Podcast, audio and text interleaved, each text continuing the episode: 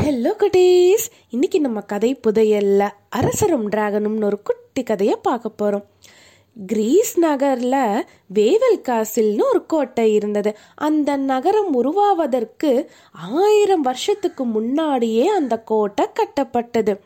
கிரேக்னு ஒரு பலம் மிக்க அரசன் அதை ஆட்சி செஞ்சுக்கிட்டு வந்தாரு. அந்த அரசர் பலசாலி மட்டும் இல்லை புத்திசாலியும் கூட அந்த கோட்டையில் சந்தோஷமா வாழ்ந்துக்கிட்டு வந்தாரு.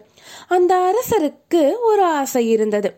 அந்த கோட்டைக்கு அருகாமையில் ஒரு நகரத்தை உருவாக்கணும்னு நினைச்சாரு. அப்படி ஒரு நகரத்தை உருவாக்கினாலும் மக்கள் வர முடியாத சூழ்நிலை. காரணம் கோட்டைக்கு கீழ் மலை குகையில ஒரு ராட்சத மிருகம் அதாவது டிராகன் வாழ்ந்துக்கிட்டு வந்தது. அது கிட்ட இருந்து விலகி இருக்கணும்னு மக்கள் நினைச்சாங்க. நாளுக்கு நாள் அந்த ராட்சத மிருகத்தோட பேராசை அதிகமானது. நிறைய கால்நடைகளை விழுங்கி ஏப்பமிட்டது. இந்த டிராகனை எப்படிடா சமாளிக்கிறதுன்னு அரசன் யோசிச்சுட்டே இருக்கும்போது அந்த ராட்சத டிராகன் கோட்டையை தாக்கிறதுக்கு ஆரம்பிச்சது. அதை அழிக்கிறதுக்காக படை வீரர்களில் அரசர் அனுப்பி வச்சாரு. போர் வீரர்களும் டிராகன் கிட்ட சண்டை போட்டாங்க. அவங்களுடைய உறுதியான கூரான வாள்கள் தீக்குச்சிகள் போல ராட்சத மிருகத்தோட உடல்ல இருந்த செதில்கள்ல பட்டு கீழே விழுந்தது. அந்த டிராகனோடைய நகத்தாலும் பற்களாலும் விஷ மூச்சு காற்றாலும் நிறைய வீரர்கள் இறந்து போனாங்க. உயிர் பிழைத்த ஒரு சில பேர் மட்டும் கோட்டைக்கு திரும்பினாங்க. அரசர்கிட்ட டிராகன் செய்த அட்டகாசங்களை பற்றி சொன்னாங்க.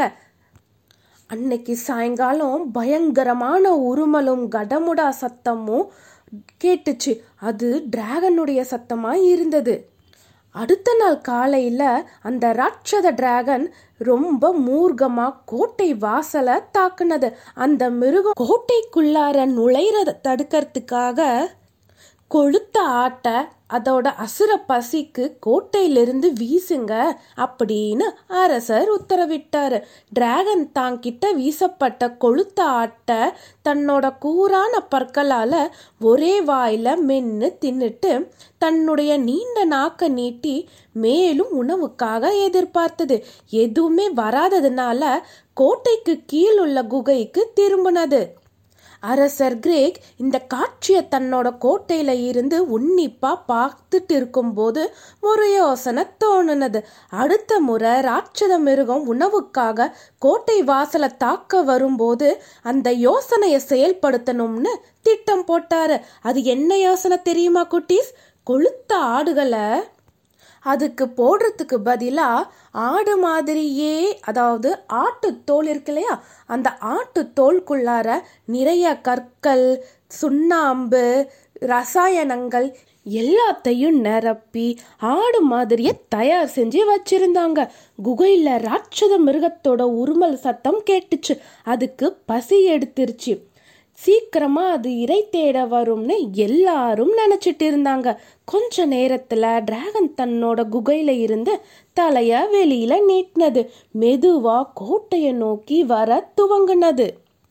கோட்டை வாசல்ல பார்த்தோம்னா ஆடு மாதிரியே தயார் செஞ்சு வச்சிருந்தாங்கல்ல அதையெல்லாம் போட்டு வச்சிருந்தாங்க. ஆடுன்னு நினைச்சு அந்த டிராகன் அது எல்லாத்தையும் தாமதம் இல்லாம விழுங்கறதுக்கு ஆரம்பிச்சுது. வயிறு நிறைந்த மிருகத்தால தன்னோட குகைக்கு திரும்ப போக முடியல. ஆடுன்னு நினைச்சு அது விழுங்கினதுக்குள்ளார சுண்ணாம்பு ரசாயனம் எல்லாம் வேலை செய்ய ஆரம்பிச்சது. ராட்சத மிருகம் உருண்டு புரண்டு ஓலமிட்டது வலியால துடிச்சது. அதோட ஆர்ப்பாட்டத்துல கோட்டையே அதிர்ந்தது உயிர் போராட்ட முடிவில் கருப்பு நிறத்திலையும் மஞ்சள் நிறத்திலையும் புகைய கக்கியபடி கோட்டை வாசல்லேயே தன்னோட உயிரை விட்டது. அரசன் தன்னோட சமயோஜித்த அறிவால கொடிய டிராகனை ஒழித்து கட்டினதுக்கு அப்புறமா தன்னோட நீண்ட நாள் கனவு நகரத்தை கோட்டைக்கு கீழே உருவாக்க துவங்கினாரு. அது நிஜமாகவே அழகிய புகழ் பெற்ற நகரமா விளங்கினது. அந்த நகரில் வாழ வந்தவர்கள் அந்த புதிய நகர அரசரோட நினைவா கிரானேவ்னு அழைச்சாங்க.